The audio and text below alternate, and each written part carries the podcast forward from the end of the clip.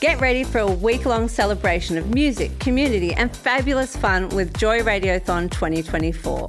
Joy has the largest collection of rainbow podcast content in the world, and you can help keep us out loud and proud by donating during Joy Radiothon 2024. Just go to joy.org.au slash radiothon. Mark it in your calendars because Joy Radiothon returns June 1st to 7th, and remember, we all flourish with joy.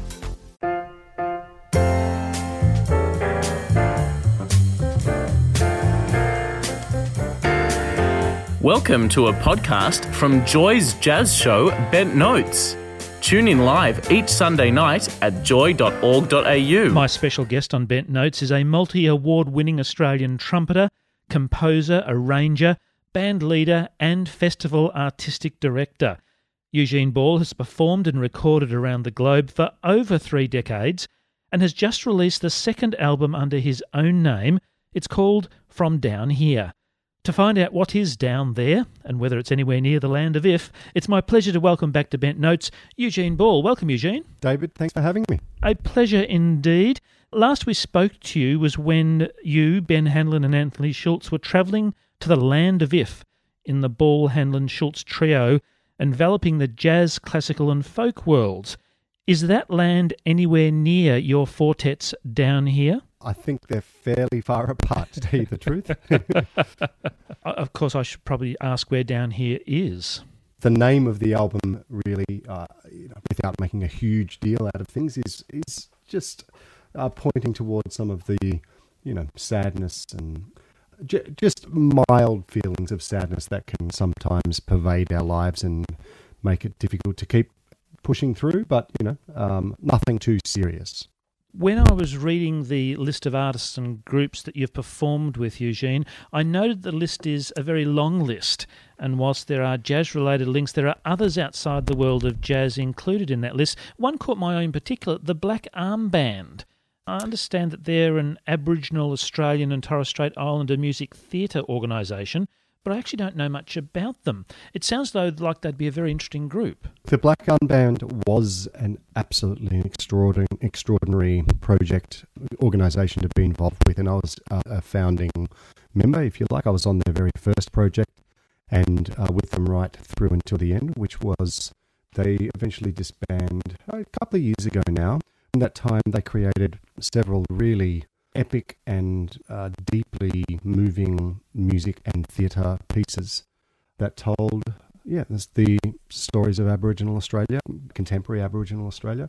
I got to work with, you know, the absolute who's who of First Nations artists, you know, play with them and write for them. So it was a really terrific, um, moving and uh, deeply engaging um, half a decade, really. Yeah, it was it was fabulous working in something like that that's so interesting and, as you say, fabulous, is is that a type of project that influences other projects later on?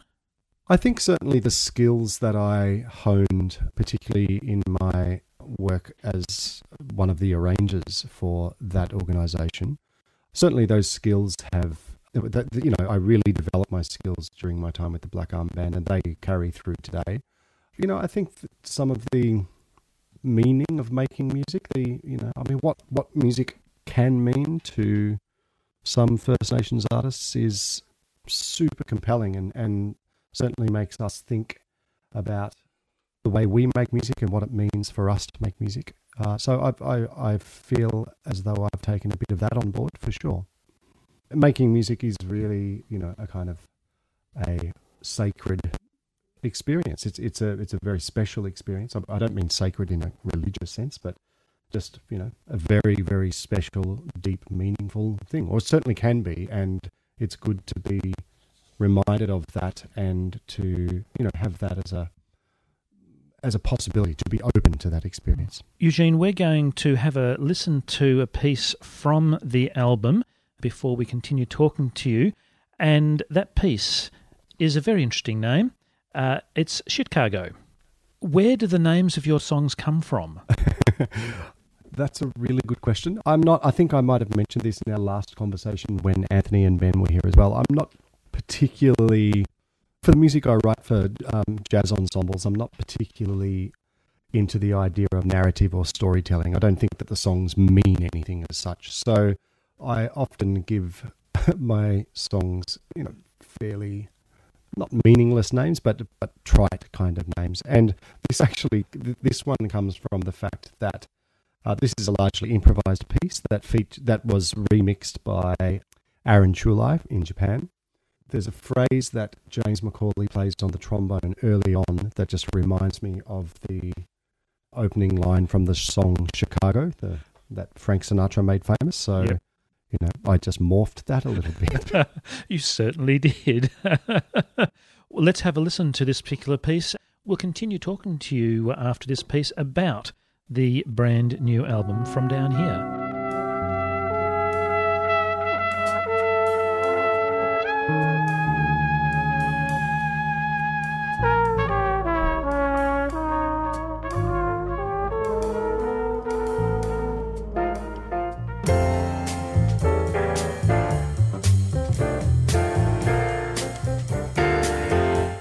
Listening to a podcast from Bent Notes. Find more podcasts and show blogs at joy.org.au. My very special guest tonight on Bent Notes is Eugene Ball, the leader of the Eugene Ball Quartet. Eugene, your quartet is four great Melbourne musicians, of which you're one. When you asked them to join you in the quartet, what did you see as the skills or the talents of these musicians that would enable the four of you to work so well together? Great question, David. Well, look, I mean, we've I, have played a lot with each of them in the past, particularly with Mick Meagher. I he was in the Black Arm Band with me, and I've known him yeah, for a thousand years. James Macaulay is kind of my right-hand person at the moment. We seem to be playing all the time together, which is something you know we're both very into.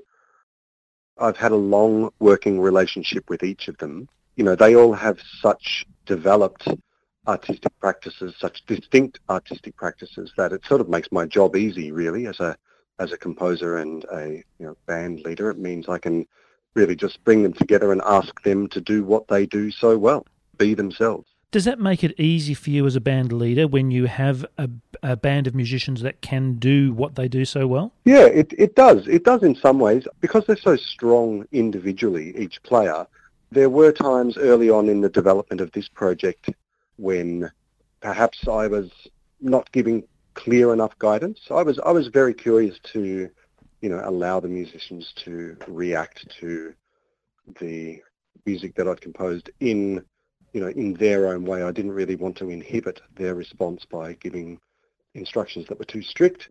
But there was a point in time where it became apparent that I needed to give slightly clearer instructions. So it's always a balance that kind of it, it's a balance when you have when you're asking people to improvise to you know create the music it, it is a real balance between allowing them to do what they do and yeah giving instruction that that help them focus what they do. The album itself has seven pieces. They range from 1 minute to 12 minutes in length. It's very different from the popular world where 3 minutes or you're out.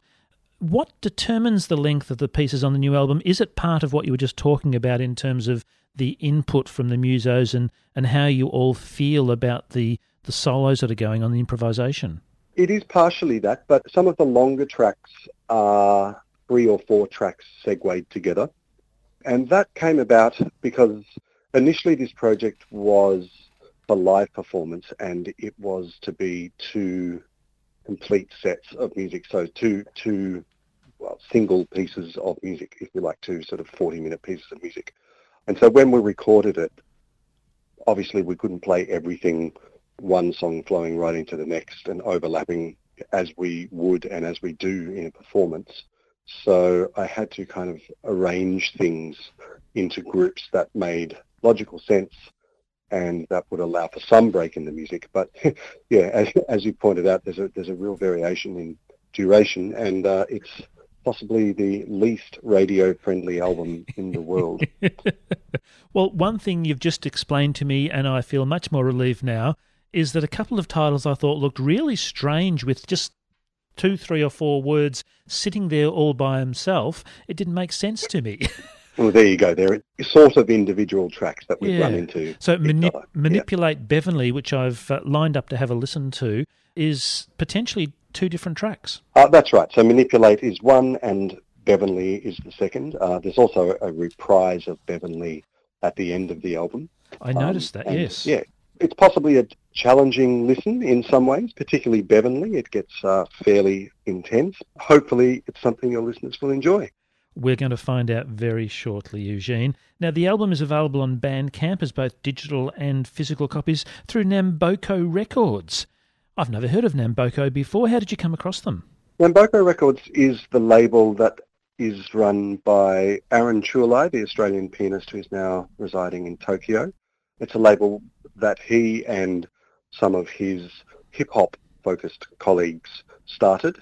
Aaron asked me, you know, if I would like to put the album out through him because their whole idea is really just to help artists reach audiences that are different to the typical audience that they might reach. So that's why I decided to go with that rather than go with one of the Australian jazz labels or to try to do it independently again. And I think it's it's doing it's doing reasonably well. And uh, yeah, Aaron uh, convinced me to also make the release the recording as a cassette tape. Oh, really? They sell. Yeah, apparently they sell quite well in Japan. So Oh, wow.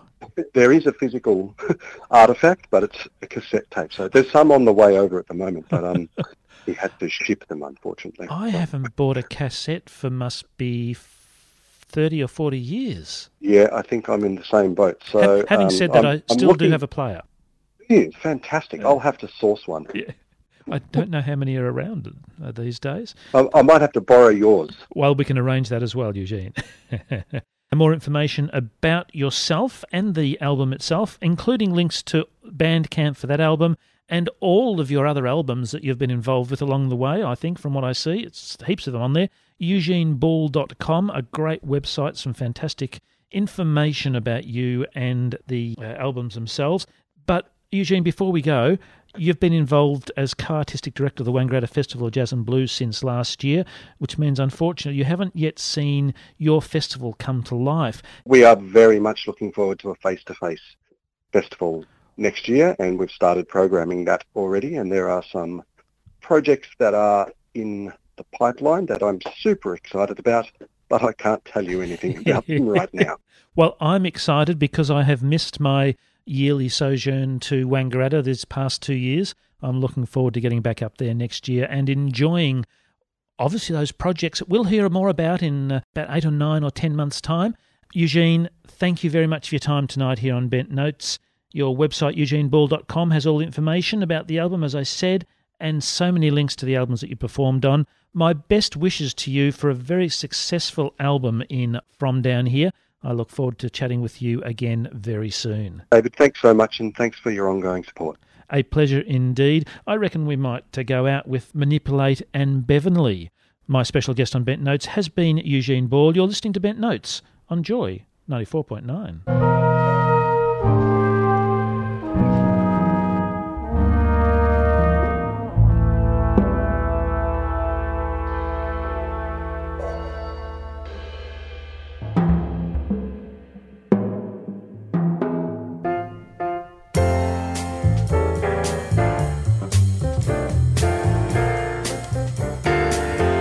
You've been listening to a podcast from Bent Notes.